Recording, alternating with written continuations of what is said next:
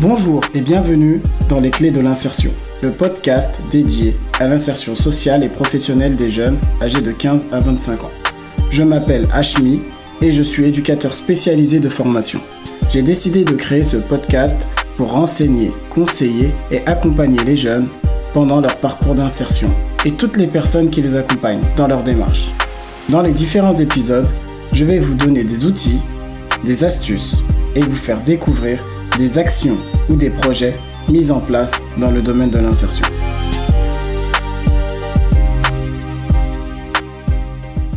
Je suis super content de vous retrouver aujourd'hui pour un nouvel épisode des clés de l'insertion où j'ai décidé d'aborder un sujet pas commun, c'est-à-dire celui de la santé. Parce que lorsqu'on parle d'insertion professionnelle, souvent on est focalisé sur les CV, l'aide de motivation, aller à la rencontre de professionnels, se balader dans des forums pour euh, se créer du réseau ou pour euh, parler à des recruteurs. Mais l'aspect santé, il est rarement abordé de manière frontale, dans le sens où les jeunes que nous accompagnons sont en plein développement psychique, physique, et au-delà de cela, ils ne se rendent pas forcément compte de l'importance de la santé. Car celui qui a la santé, comme on dit, il a tout. Donc, euh, dans cette optique-là, j'ai pris la décision euh, de me pencher sur la question et je suis allé à la rencontre de Abdelali El Badawi, qui est tout simplement le président fondateur de l'association Banlieue Santé, qui, euh, si vous ne la connaissez pas, a été très active durant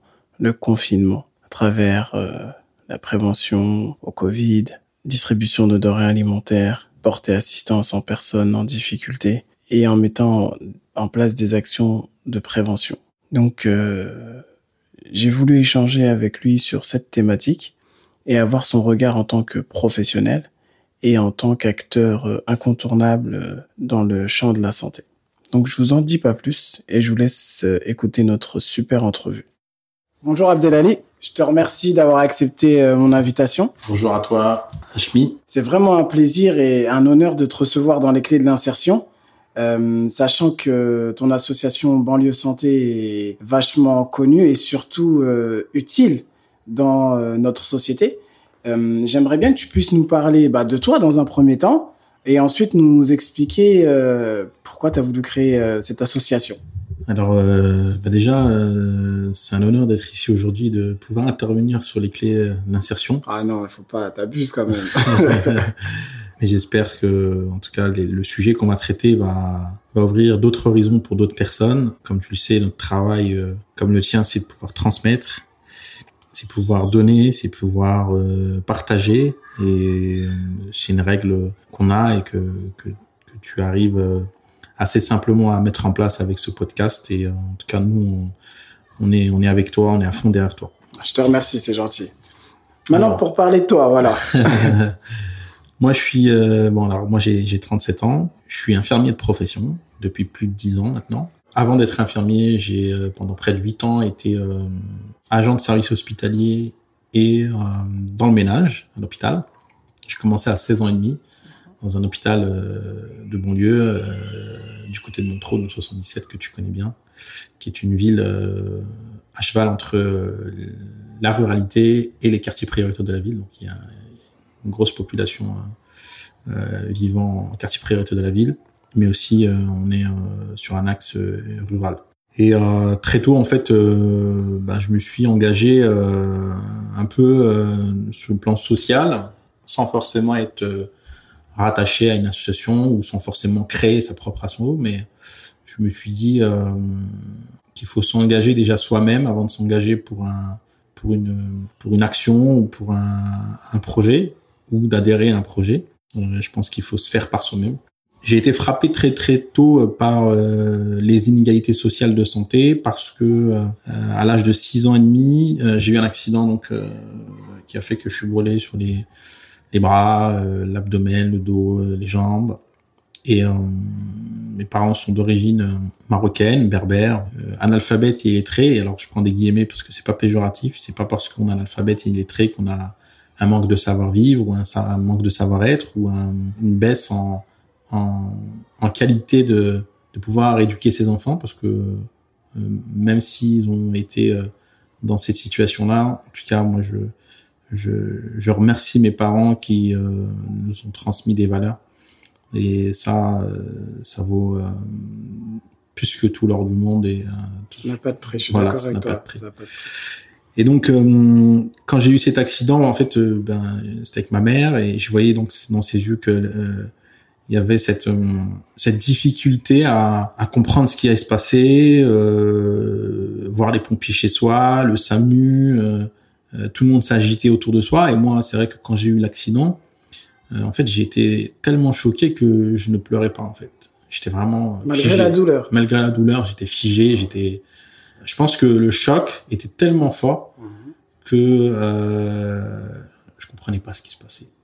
Mais quand à 6 ans, et que tu es en lien euh, avec ta mère euh, constamment, parce que c'est elle qui t'éduque, ma mère elle a jamais travaillé, elle nous a éduqués, nous les sept frères et sœurs, euh, ben euh, tu analyses et décodes facilement quand une maman est en situation de détresse ou pas. et là, elle était dans une situation de détresse, c'était assez frappant pour moi d'ailleurs, c'était la première fois que je la voyais, c'était même déstabilisant avec le recul. Et, euh, et, et, je voyais qu'elle comprenait pas ce qui se passait, que les pompiers comprennent, enfin, avaient du mal à comprendre, faire comprendre ce qui se passait. Euh. Et j'ai, j'ai grandi avec ça. J'ai, et puis quand je suis rentré à l'hôpital, je voyais bien que euh, entre euh, les chirurgies, entre les, les greffes, la chambre stérile, etc., il y avait forcément il y avait toujours cette problématique de expliquer à mes parents, à ma famille, en tout cas mes parents à ce moment-là, l'état de leur enfant, quoi. Ce que tu vivais surtout. Ce que je vivais. Et, mmh. Et je pense que euh, ça m'a assez marqué. Je pense que ça m'a aussi euh, permis aujourd'hui d'être euh, en partie ce que je suis en termes de résilience. Mhm. Euh, et, en fait, moi, je me suis dit, bah, plus jamais ça. C'est clair. Plus jamais ça. Et puis, ben, je, je, je, me suis, je me suis dit, tiens, comment je vais, je vais m'engager? Puis j'ai, décidé de m'engager auprès des plus fragilisés, mais avec toujours cette ambition de créer une valeur ajoutée à, l'accompagnement. Parce qu'en fait, euh, je pars du principe que aider quelqu'un, c'est assez péjoratif. Je trouve qu'il faut rentrer plutôt dans une démarche d'accompagnement, d'écoute, euh, autre chose. Moi, je te rejoins sur ce point-là parce que moi-même, dans mon parcours, ou lorsque j'ai entamé mon parcours au niveau de l'insertion professionnelle, les gens qui étaient autour de moi et qui euh, étaient là pour m'accompagner, eh ben, m'ont permis de prendre conscience que j'étais en capacité également moi-même de, de, de, développer un projet ou des actions qui seraient amenées à permettre à d'autres personnes aussi d'émerger pour elles-mêmes accompagner d'autres personnes. Tu vois ce que je veux mmh, dire? mmh, mmh. C'est bah, ce que tu dis là, c'est ça rejoint totalement euh, l'engagement qu'on porte nous au sein de cette organisation qu'on a montée. Et j'ai une règle que je transmets à mes équipes, mais aussi euh, qui font en sorte que eux-mêmes transmettent aux collaborateurs et, aux bénéficiaires, c'est vous êtes les solutions de vos problèmes. Tout à fait. Tu vois? Mhm. Et euh, en fait, je pense qu'il faut pas être dans une démarche euh, misérabilisme, de misérabilisme ou de d'infantilisation d'une population. Je pense que si on a envie qu'une population sorte grandie euh, d'une situation, par exemple, l'exemple parfait, une crise sanitaire qui va se transformer en crise sociale. En fait, les gens qui vivent déjà une, précarité sociale vont euh, être durement frappés. Ils vont vivre forcément une précarité euh, sanitaire, précarité psychologique, affective, précarité où ils vont se sentir seuls, pour beaucoup qui étaient déjà seuls. Mhm. Et je pense que plus que tout, plus qu'hier, euh, nous, acteurs de terrain, les vrais acteurs. de terrain. les vrais acteurs de terrain. On a euh, tout à fait notre place euh, dans un élan positif pour arriver à solutionner des vrais problèmes sur nos territoires. Et je pense qu'on est les mieux placés, nous, acteurs locaux, dans un territoire, qui sommes actifs depuis très longtemps au sein et auprès des plus fragilisés pour accompagner ces personnes fragilisées. Et sur les territoires, justement. Et sur les territoires. Voilà, parce que lorsqu'on parle de territoire, on parle de, de ville, quand on est dans la ruralité, aussi de village. Et euh, nous, plutôt en Ile-de-France, tout à l'heure, tu parlais des QPV. Hmm. Et dans nos quartiers prioritaires, on a beaucoup de personnes qui sont en difficulté, qui sont en précarité. Et euh, justement, l'action de banlieue santé dans ce sens-là a tout son sens. Pourquoi? Parce que on a des personnes qui sont pas habituées à, à ce que la, les personnes euh, ayant euh, cette, euh, je perds mes mots, mais l'idée c'est qu'au niveau de la santé, la santé en général, c'est nous qui allons vers les hôpitaux, c'est nous qui allons vers les médecins. C'est pas la santé qui vient à nous, c'est pas les dispositifs de prévention qui viennent à nous. Et banlieue santé, c'est vraiment ça votre spécificité, c'est d'aller vers les autres, vers les gens. Ouais, ouais, c'est d'aller vers les gens et euh, je vais donner déjà une définition de ce que veut dire banlieue santé, parce que beaucoup vont penser que banlieue santé, c'est quartier santé. Pas du tout. Historiquement, le mot banlieue, c'est les lieux bannis, la mise au banc. Et c'était au temps du Moyen Âge où le roi, ou les rois, ils mettaient à l'écart euh, du royaume les plus fragiles, les gens atteints de lèpre, de peste, etc. Et donc qui étaient, in fine, quand tu conceptualises le truc, euh, à l'écart. À l'écart, et donc pour moi, euh, loin de la ville. Mhm. Et en fait, le mot banlieue a plus, je dirais, de proximité avec la ruralité que avec les quartiers, je dirais, les, bâtiments dans, dans, un quartier. Mais comme le mot banlieue veut dire lieu banni, la mise au banc, en fait, il englobe toutes celles et ceux qui aujourd'hui vivent une inégalité sociale. Donc, mhm. on est dans une démarche où nous, banlieue santé, on touche l'ensemble des territoires, que ce soit des territoires en ruralité, des territoires en quartier prioritaire de la ville, mhm. dans les grandes villes, les grandes agglomérations, nous allons vers celles et ceux qui finalement ont vraiment besoin d'avoir un accompagnement, d'avoir une écoute, d'avoir un accès à la santé. Voilà, l'accès à la santé. Parce que aujourd'hui, l'accès à la santé, on est en France, on est en 2020, eh ben, euh, on a quand même euh, pas mal de personnes qui aujourd'hui euh, sortent du parcours de soins. Et donc, on s'est dit, pour faire en sorte que ces personnes-là qui sortent du parcours de soins et n'aient pas accès à la santé, on va faciliter les accès, baliser les accès, permettre à ces publics fragilisés qui se sentent rejetés du système d'avoir accès à la santé. Et il faut dire aussi des chiffres, parce que c'est important.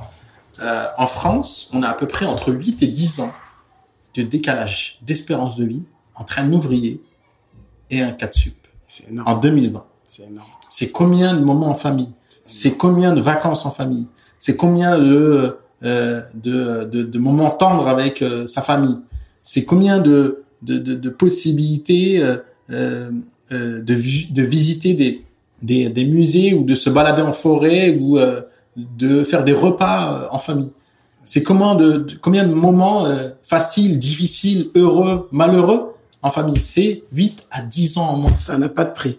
Tu peux tout acheter sauf le temps. Le temps, tu peux pas l'acheter. La santé, tu ne peux pas l'acheter.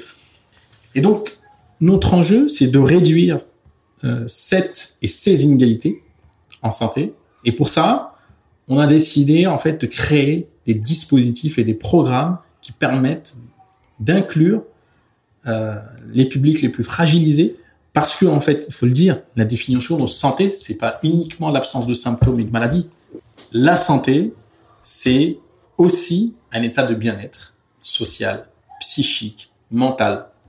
Et donc, euh, dès qu'on reprend cette définition de la santé, on arrive beaucoup plus facilement à comprendre que la santé, c'est un levier d'inclusion qui va amener les gens à se former, à s'éduquer, à travailler, à chercher un emploi, parce que quelqu'un qui se sent bien dans sa peau, quelqu'un qui se sent beau ou belle dans sa peau, qu'est-ce qu'elle fait?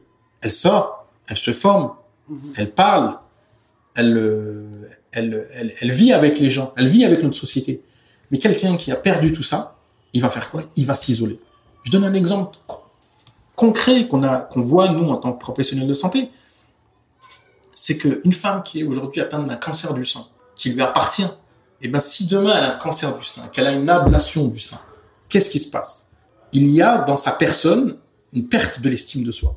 Et donc un isolement qui peut arriver. C'est-à-dire que si elle n'est pas entourée par un dispositif, par de la famille, par un voisinage, elle peut perdre pied, décrocher, et à un moment donné, on peut la perdre du parcours de soins. Donc il y a un enjeu pour nous, c'est d'abord, il faut que les gens se sentent bien. Voilà.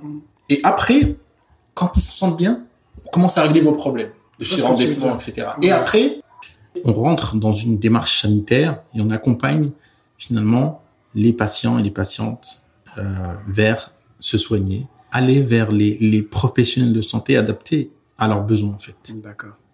Mais tu vois, Abdelhadi, moi, il y a une question qui me taraude parce que tu vois, moi, je parle beaucoup d'insertion professionnelle. Et euh, la santé, c'est un enjeu. Si tu es en mauvaise santé, tu peux pas travailler.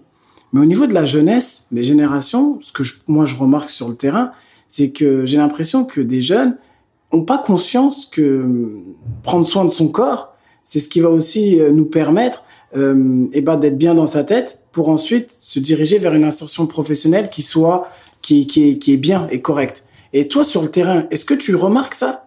Ouais, je pense qu'en fait, on a beaucoup, beaucoup de publics aujourd'hui euh, qui font des choses sans forcément se dire que pour durer, à s'engager, à travailler, à se former, euh, il faut pas d'abord euh, se poser la question si euh, on va bien mentalement, physiquement et autres. Et ça, euh, je pense qu'il faut revenir à la base en fait pour pouvoir réussir à faire des choses. C'est qu'il faut se sentir bien et après tu rentres dans une démarche qui va te permettre de continuer ce cheminement vers une formation, vers un travail, vers euh, faire quelque chose qui te plaît en fait, qui te permet de te lever tous les matins. D'accord. Parce que toi, tu vois, quand tu parles de ton parcours, on sent que bah, le traumatisme que tu as vécu avec ces brûlures t'ont permis également de, de, de, réfléchir et de prendre conscience de ton corps. Mmh. Et quand tu as fait un travail sur toi-même, à partir de là, tu t'es dit, eh ben, j'ai envie de cette expérience que tu as vécue, bah, la retransmettre à travers peut-être mmh. l'engagement. Ouais, et puis euh, sans jeu de mots ou sans euh, être euh, celui qui est le porte-parole de ces personnes qui ont vécu un accident ou une situation euh, médicale euh, complexe, je pense qu'on fait preuve d'une grande résilience. Euh, et en plus, de manière assez ironique, moi je dis toujours, la santé, je la porte sur ma peau. C'est clair. Alors là, j'ai les les stigmates, les cicatrices. Voilà, cicatrices, j'ai tout. Donc, euh, c'est quelque chose que je pourrais jamais enlever. C'est-à-dire que je me lève le matin, je dors avec, et je, me lève avec, tu vois. Et euh, c'est ce qui m'a amené à être dans une réflexion du champ des possibles, parce que être visionnaire, être loin dans ce qu'on fait, nous permet euh, de nous poser les bonnes questions, nous permet euh, de, de, de, se dire que en fait, euh, même dans une situation complexe, euh, il y a forcément une solution, mmh. tu vois. Donc, euh, je pense que on a une génération euh, et des générations de jeunes ou moins jeunes qui euh, ne repartent pas à la base de ce qui est essentiel pour nous, ce qui fait que en fait ils sont dans une réflexion plutôt de consommation que dans une réflexion euh, de durabilité. C'est vrai que notre société actuelle, au niveau de la consommation via les réseaux sociaux ou autres, Exactement. faut vivre la vie à, à, fond. À fond, et le problème c'est que ça dure pas. Ça dure pas. il vaut mieux aller doucement et prendre le temps. Et pourtant, je suis un hyperactif. Je te euh, crois. euh, mais euh, avec le temps, aujourd'hui, le recul, je pense que j'ai beaucoup appris mm -hmm. sur ce sujet-là. Et maintenant, je j'essaye, je dirais, comme on dit toujours, on apprend de ses erreurs. Bah, c'est clair, on fait tous des erreurs. Moi-même, lorsque j'étais éducateur, je me souviens, souvent lorsque je devais accompagner des gamins euh, dans des rendez-vous médicaux ou autres, c'était très compliqué. Ils disaient non, c'est bon, je vais bien, tout va bien. Après, tu te rends compte que, euh, je m'en souviens, quand j'étais éduque dans un foyer de jeunes filles, j'avais huit jeunes filles qui avaient la gale. Mmh. Mais comment c'est venu, d'où ça vient? C'est lié à l'hygiène, à la santé. C'est, tu vois, toutes ces, ces choses-là qu'on peut remarquer. Je pense que c'est euh, c'est lié aussi au fait qu'on se dit qu'on est invincible. Ouais, et puis euh, aussi parce que on... l'information aujourd'hui en santé, c'est c'est quelque chose d'assez complexe à comprendre, tu vois. Mais de l'autre côté, euh, l'approche de santé qu'on doit avoir, c'est une approche de proximité, de comprendre des codes, de décoder aussi euh, aussi comment ces populations sont éloignées du système de soins et de leur permettre d'adapter le discours, la pratique à la santé en prenant en compte leurs habitudes sociales de vie, en prenant en compte leurs habitudes culturelles, en prenant en compte euh, leur environnement pour amener de la santé. Et ça, c'est quelque chose qui est pas simple à faire. C'est un processus, c'est vraiment un cheminement très, très long, très quand long, même, hein. très long processus. Ouais. Et c'est ce qu'on appelle euh, la littératie en santé, hein, c'est euh, de prendre en compte tout un tas d'éléments qui nous permettent d'amener les gens à, à, se soigner. Et ça, ben, en fait, il faut euh, avoir, euh, je dirais, appris ça pour arriver à accompagner des publics fragiles Mhm. vers le soin. D'accord. c'est intéressant ce que tu dis parce que moi, la dimension du soin et de la santé, je m'en rends pas forcément compte parce que heureusement, je suis content, je suis en bonne santé. Mais c'est quand tu perds justement euh, cette santé-là que tu te rends compte de l'importance euh, de celle-ci. Et euh, tu vois, pour revenir sur ton parcours, euh, voilà, tu as connu des hospitalisations et autres. À 16 ans et demi, tu as commencé à travailler. Mm. 16 ans et demi, en général, on est au lycée. euh, Mm, mm. Toi, qu- qu'est-ce qui t'a donné envie d'aller bosser directement? Et euh, de ces 16 ans et demi jusqu'à aujourd'hui, il y a eu un grand cheminement, tu vois. Ben déjà, euh, je me suis retrouvé dans un service euh, de, de, de, chirurgie. On m'a dit tiens, euh, tu vas faire un stage parce que ben en fait, euh, je trouvais pas d'école, etc. Et donc du coup, on m'a dit viens faire un stage dans un service de chirurgie. Je suis tombé dans un service de chirurgie vasculaire et le cadre de santé qui s'appelait Vincent, avec qui j'ai encore des liens aujourd'hui. Euh, m'a dit euh, viens faire un stage, tu restes avec nous, et puis on verra à la fin de deux semaines comment ça se passe. D'accord. C'était un stage de découverte. Voilà, deux semaines et en fait ils m'ont mis dans le poste ménage. Ah oui. Donc j'ai été formé par les, les femmes de ménage Mhm. parce qu'il n'y avait pas à ce moment-là d'hommes de ménage, ça n'existait pas. Et donc les, les, les femmes de ménage qui étaient là, qui en plus sont étaient des, des mamans du quartier hein, qui étaient Mhm. qui étaient ici, euh, qui travaillent dans l'hôpital. Euh, elles m'ont pris sous l'oreille, elles m'ont formé, elles m'ont appris euh, ce que c'est qu'un ce que c'est qu'un balai à franges. euh, elles m'ont euh, appris à balayer avec un balai à franges, euh, comment tu décontamines une chambre, par quoi tu commences, par quoi tu finis, tous les processus.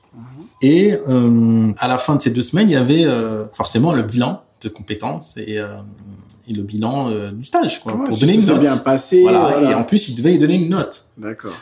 Et moi, j'ai toujours eu peur des notes parce que j'avais toujours des, des notes euh, en dessous de 10, tu vois. Mhm. Dans tout ce que je faisais.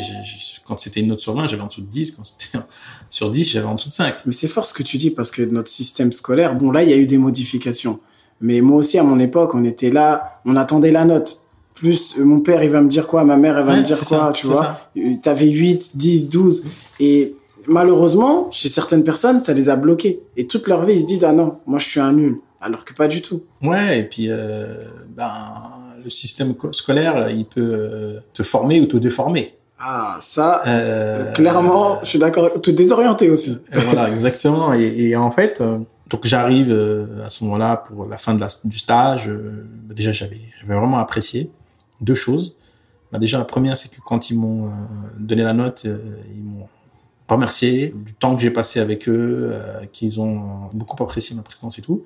Ils ont Et- valorisé ta présence. Et voilà, ils ont valorisé qui j'étais. En fait, la première fois, c'est l'une des premières fois où dans le système euh, euh, professionnel, ou en tout cas le système euh, extérieur à la maison, on, on me valorisait euh, en tant que tel. Et donc, euh, je pense que quand tu es jeune, c'est important, c'est bien La valorisation, c'est très important. Donc là, on me dit, bah écoute, euh, je me rappellerai toujours, il y avait ma tutrice de stage et le cadre qui était là, Vincent, qui disait, bon, écoutez, on est désolé parce que. Et donc quand tu commences par désolé, donc c'est hyper négatif, tu Ah, te dis, ah, savais qu'est-ce qu'il va dire? Et en fait, il dit, non, mais on est désolé parce qu'on peut pas te mettre 20 parce que euh, l'homme parfait n'existe pas, mais on te mettra 19. Ah, super. Euh, et c'était hyper encourageant pour moi de passer d'une note euh, En dessous de 10, en dessous de habituel, 10, entre guillemets. à à, à- 19. À 19. C'est la première fois où j'ai conscience que j'ai une capacité de faire des choses. Et puis pendant ce stage, j'ai été frappé par une situation où je suis rentré dans la chambre d'une personne âgée et je, je, je, je prends mon balai à franges et euh, je demande à cette personne âgée, oui, euh, qu'est-ce que euh, je peux faire pour vous? Et puis je le fais avec un naturel. Quand tu demandes à quelqu'un, est-ce qu'il a besoin de toi? Avec le sourire Bien sûr. Et elle bien me sûr. dit, vous m'avez tout donné. Vous m'avez tout donné. Et là, moi, je j'ai pas compris, tu vois, j'avais Ouais. pas les codes. pour Tu vois, décoder. moi, je comprends pas, Tu là, vois tu vois. Et j'ai dit, mais madame, je suis désolé, je vous ai demandé si justement vous avez besoin de quelque chose et vous me dites on- que je je vous ai tout donné et je, j'ai, j'ai rien pris pour vous, pour vous, là. J'ai rien fait pour vous. Alors, je me suis dit, c'est peut-être le ménage que je suis en train de faire et tout. Et en fait, elle me dit, ne serait-ce que de m'avoir demandé avec le sourire, vous m'avez déjà donné. Et en fait, c'est là où tu te rends compte que pour faire quelque chose pour quelqu'un, t'as pas besoin de matérialiser par un objet, par un moyen financier ou par quoi que ce soit. Tout à fait. Ça se matérialise par ton attitude, ton comportement, Ta posture. ta exactement. posture, ton, ton, ton, ton, sourire, ton regard. Mm, mm. Euh, et ça, c'est une valeur qui ne s'apprend pas à l'école, qui s'apprend dans l'éducation au quotidien. Et c'est là où j'ai dit, ben, je remercie mes parents de m'avoir donné cette valeur, Mhm. cette qualité d'être souriant, d'être avenant, d'être souriant, d'être là pour les autres. Et je pense que en fait, on n'a pas besoin d'avoir fait bac plus je ne sais combien pour ça, tu vois. du tout. Et en fait, moi, je suis pour aujourd'hui investir dans le capital humain, investir dans les qualités et les valeurs des gens. Parce que, quoi qu'il arrive, c'est ce qui va rester et c'est ce qu'on a besoin. Et pendant la crise sanitaire, on a eu des gens avec des qualités humaines, de valeurs, et qui avaient eux-mêmes leurs propres difficultés sociales. Oui, bien sûr. Et qui venaient aider euh, pour faire des colis alimentaires, visiter les personnes âgées, les personnes malades, etc., aller dans les bidonvilles. Et je pense que on a en grande partie perdu ça, mais j'ai espoir. Parce que, en fait, dans une situation dans laquelle nous sommes aujourd'hui, on est beaucoup, beaucoup dans un tourbillon négatif Bien sûr. qui ne nous amène pas à chercher la lumière. Et je reste persuadé qu'il reste encore beaucoup, beaucoup de lumière dans la qualité, dans les, dans le cœur des gens. Et euh, il faut continuer comme ça. Je suis d'accord. Et moi, je te rejoins sur une chose tout à l'heure, ça m'a frappé quand tu l'as dit, parce que c'est quelque chose que je, moi-même, je, je, je répète souvent aux jeunes. C'est lié à cette clé, qui est euh, les soft skills. C'est-à-dire tout ce qui est les compétences qu'on n'apprend pas forcément à l'école. Écouter les gens, prendre le temps de parler avec lui, prendre le temps de lui montrer un exercice pour qu'il sache le faire. Tu vois, toutes ces choses-là qu'on n'apprend pas forcément à l'école, c'est ces choses-là qui peuvent te permettre de te développer et de te découvrir.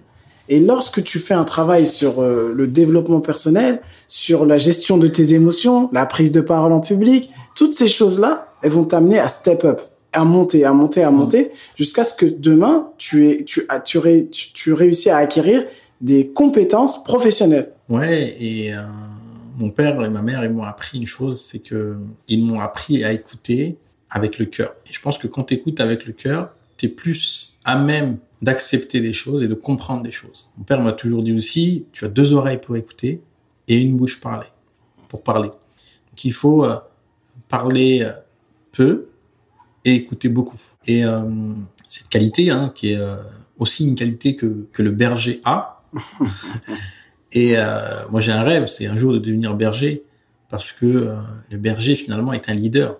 Il a un troupeau, il doit le mettre en sécurité, il doit leur Le apporter à manger, Voilà. le, le guider, et, le, et bien le guider, parce que on peut le guider et l'emmener dans un fossé, et dans un ravin, ou l'emmener au loup. C'est pour ça qu'il faut toujours avoir un état d'esprit et un temps d'avance avec beaucoup, beaucoup, beaucoup de bienveillance pour ce qu'on est en train de faire, parce que aujourd'hui, on a peut-être tout, mais demain, on peut tout perdre. ce qui s'est passé au mois de mars. C'est-à-dire, je dis pas qu'on a tout perdu, mais lorsqu'il y a eu le confinement total, on a perdu une certaine liberté.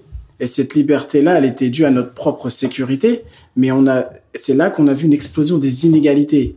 On parle des inégalités au niveau de la santé, mais tu disais aussi tout à l'heure, sociale, économique, et on voit des gens qui, pendant la crise, avaient un CDI et un travail, on leur dit, licenciement économique, ton CDI, en fait, il est pas, il est pas tenable, parce que derrière, il n'y a pas de financement. Et toi, pendant cette crise, tu étais très actif. Qu'est-ce qui t'a marqué? Pendant cette crise, euh, on a été énormément euh, actifs. Alors, je parle de déjà l'association de banlieue santé en elle-même, les bénévoles, les collaborateurs et collaboratrices, mais aussi on a eu un élan formidable de près de plus de 150 associations qu'on a pu euh, fédérer avec nous pour euh, avoir des colis alimentaires, euh, préparer des colis alimentaires, distribuer des colis alimentaires, aller voir si tout va bien sur le plan sanitaire. Pour, certains, euh, on a pu faire en sorte qu'ils soient hospitalisés ou avoir des, des consultations, des téléconsultations. Et puis, euh, on a pu aussi traduire les messages de santé publique en plusieurs langues parce qu'on savait qu'il y avait une population qui allait être euh, éloignée euh, euh, du sy- système de soins parce que euh, traduire la distanciation sociale pour certaines cultures, ça ne se comprend pas et ça ne se traduit pas. Et donc, on a dû euh, faire appel à des professionnels de santé de ces cultures-là euh, qui ont pu euh, faire euh, euh, traduire les messages de santé publique du ministère J'ai la santé. Voilà. Je suis d'origine Peul, j'ai déjà Voilà, C'était bien fait. Et, et, et- et c'est vrai que ça nous a beaucoup servi et ça a servi à beaucoup, beaucoup, beaucoup d'associations. Encore la semaine dernière, euh, je parlais avec une commune euh, qui me disait on a récupéré vos vidéos euh, sur YouTube, on les a transférées à nos associations locales. On a des grosses ONG qui nous ont sollicité pendant cette période pour prendre nos vidéos des préfectures, des régions, des départements, des assos. Donc on a été euh, vraiment euh, sur le terrain. On est des acteurs de terrain, on connaît euh, nos publics. Et ce qui nous a plus frappé déjà, c'est qu'il y a eu une solidarité, énorme solidarité dans les quartiers.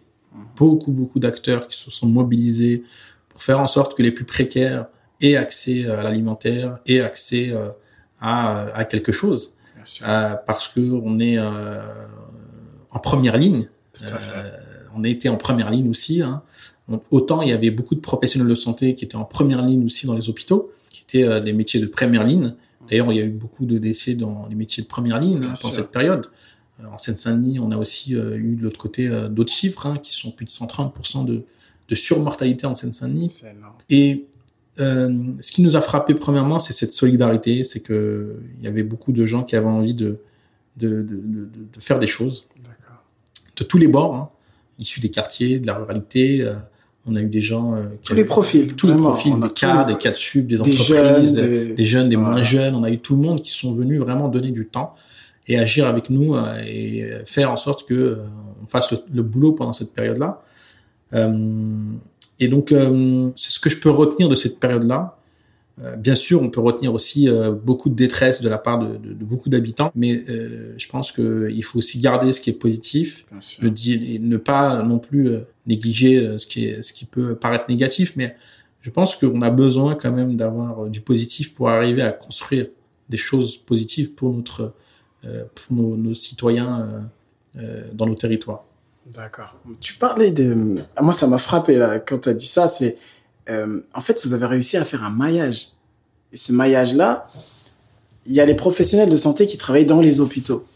Mais vous, en fait, vous avez réussi sur les territoires à transposer une offre santé auprès des plus précaires. Et ça, c'est énorme. Pourquoi? Parce que ça a permis, telle une passerelle, en fait, de créer un pont entre les personnes les plus précarisées et les systèmes de droit commun. Ouais, et c'est là où en fait euh, tu fais un très bon parallèle parce que nous d'ailleurs on se définit comme le logisticien du dernier kilomètre de la santé publique. voilà, tu vois. On raccorde les patients au parcours de soins et on est euh, entre les institutions et euh, les patients qui souhaitent avoir une offre de soins et donc on écoute le besoin chez les patients mais on écoute l'offre et on essaye de créer des parcours opérants qui permettent justement, ou des programmes, de faire en sorte que cette population ait accès finalement aux soins et à la santé. En allant vers eux. En allant, vers eux. et, la santé pour tous, c'est un préambule de la Constitution. Il faut le rappeler. Euh, c'est un droit commun et, donc c'est raccordé euh, au droit commun, raccordé à la santé. Et en fait, tu vas avoir des gens qui vont te dire, ouais, mais s'il y a plus de gens qui se soignent, ça va coûter forcément beaucoup plus cher aux contribuables. Mais je vais vous rappeler un, un, une situation euh, historique. Euh, la sécurité sociale, elle a 75 ans, je crois. Ouais, ça. Ceux qui ont contribué à la sécurité sociale sont aussi des gens issus de l'immigration qui sont venus travailler en France après la guerre pour reconstruire la France et qui ont aussi le droit, tout autant que d'autres, accès à la santé. Euh, les immigrés, par exemple, sont ceux qui ont le plus cotisé en grande partie la sécurité sociale et ce sont que ceux qui ont le moins utilisé leurs droits sociaux. Il faut le rappeler. Ils sont papiers aussi. Et les, voilà. voilà. Et donc, il y a un, un vrai enjeu, c'est comment on arrive à toucher l'ensemble de ces populations sans euh, les stigmatiser ou les pointer du doigt, parce que une population qui se soigne très vite, c'est une population qui coûte moins cher à notre système de santé et qui produit et qui génère de l'argent également parce qu'elle va aller travailler. Exactement. Tout à fait, je suis d'accord avec toi. C'est-à-dire qu'en fait, la santé, c'est primordial dans une économie et c'est primordial aussi si on veut se projeter dans l'avenir. Exactement. Voilà. Et, et, on a besoin de ça dans notre système parce que avoir une démarche de prévention de santé publique vulgarisée mmh. permet de faire comprendre à des populations que la santé est une priorité et donc, par conséquent, on aura forcément de moins en moins de gens malades, ou en tout cas, les gens, je dirais que sur leur espérance de vie, vont vivre plus longtemps et moins malades. Et donc, euh, on arrivera à faire une meilleure prévention de santé publique. Nous, on, est persuadé que la santé, c'est le cœur du réacteur de notre, de notre monde et de notre système. Une population qui va bien, c'est une population qui produit. Tout à fait. Une population qui va mal, c'est une population qui consomme et ne produit rien et donc forcément qui va euh, traduire cela en crise sociale beaucoup plus accrue. Euh, par exemple, plus de 40% de RSA dans les semaines qui arrivent en Ile-de-France. Je sais que les départements ont sonné la. la et les départements ont sonné l'alerte d'alarme, puisque l'alarme, puisque ce sont les départements qui financent qui financent, Tout à fait, j'ai vu ça hier également.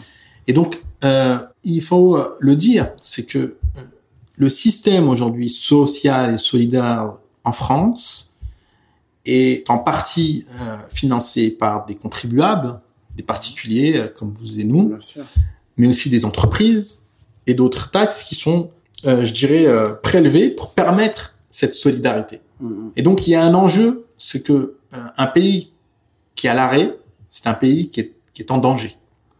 Et donc, qu'est-ce qui a mis en danger aujourd'hui notre économie? C'est cette crise sanitaire, c'est cette pandémie. Donc, on revient à l'essentiel, c'est la santé doit être et c'est le cœur du réacteur de notre économie et de notre système aujourd'hui. Et on le voit également que lorsqu'une économie est à l'arrêt, les premiers qui en pâtissent, c'est les plus fragiles. D'où euh, les chiffres qui explosent au niveau de la jeunesse, où on voit euh, des pourcentages euh, catastrophiques au niveau de leur insertion professionnelle, qui fait que le Premier ministre a annoncé un plan de 6,5 milliards d'euros pour leur venir en aide. Après, je suis personne, mais je ne pense pas que c'est suffisant. Pourquoi? Parce que on se rend compte, moi, dans le cadre de mes fonctions, on a énormément de jeunes qui ont eu le bac cette année. Et on a énormément de jeunes également qui n'ont pas eu d'affectation. Donc moi, je vois dans mes services énormément de jeunes arriver et qui sont sans solution et qui ne font rien. En France, il n'y a pas d'RSA jeunes. Il y a un RSA jeune, mais il faut un certain quota d'heures pour pouvoir être indemnisé. Donc là, on a une, population qui est âgée entre 16 et 25 ans qui se précarise plus vite que les autres tranches d'âge. Et ça, ça me fait peur. Pourquoi? Parce qu'au niveau de la santé également, manque de moyens rime aussi avec une santé qui se dégrade. Et j'ai peur que d'ici peu, ou si c'est pas déjà le cas au niveau de banlieue santé, vous remarquiez que il y a énormément de jeunes, soit qui sont atteints du Covid ou d'autres qui ont des pathologies qui se sont déclenchées dû au fait qu'ils dormaient dans la rue pour certains ou d'autres.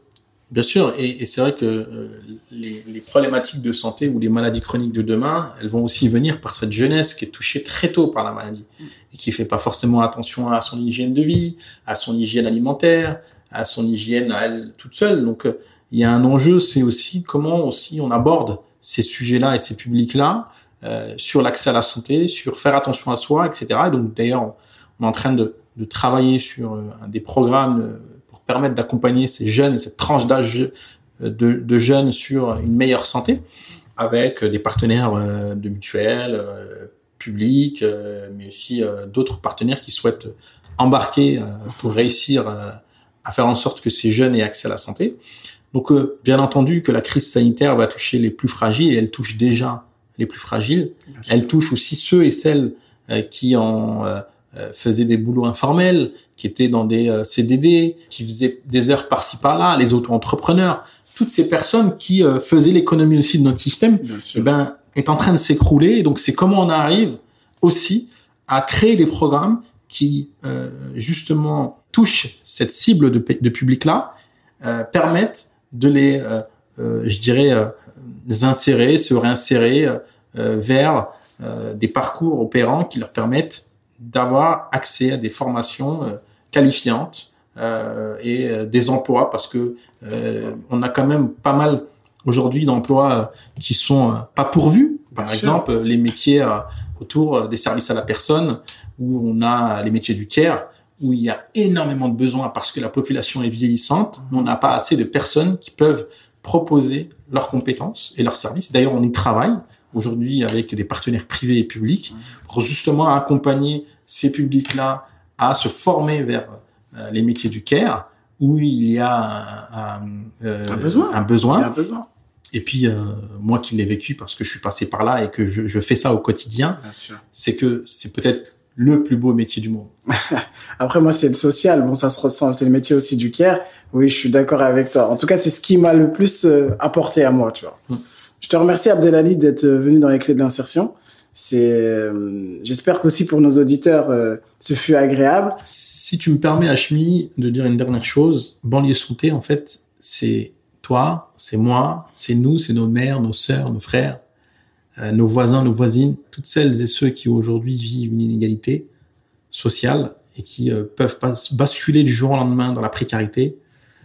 Et si je dois passer un message à nos jeunes qui nous écoutent, si vous avez envie de faire quelque chose, faites-le parce que vous aimez faire. Et n'oubliez jamais qu'il faut tendre la main aux autres. C'est très, très important. Je te remercie, Abdelali. Merci à toi. la santé est souvent un facteur qu'on néglige. Et après ma rencontre avec euh, Abdelali, je me suis rendu compte qu'en réalité, lorsque l'on souhaite euh, atteindre ses objectifs, et eh ben cette expression que tout le monde connaît, un esprit sain dans un corps sain, eh ben elle prend tout son sens. C'est-à-dire que par moment, on est amené à accompagner des personnes vers l'emploi, mais on fait pas forcément attention à son état de santé psychique ou physique. Alors qu'il s'agit d'un facteur super important dans justement euh, l'avancée du projet professionnel de la personne que l'on accompagne. Donc vraiment, ce fut une super rencontre et euh, j'espère que cela vous a plu également.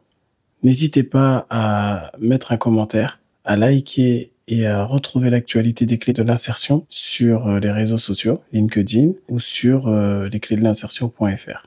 Et moi, je vous dis à très bientôt. Ciao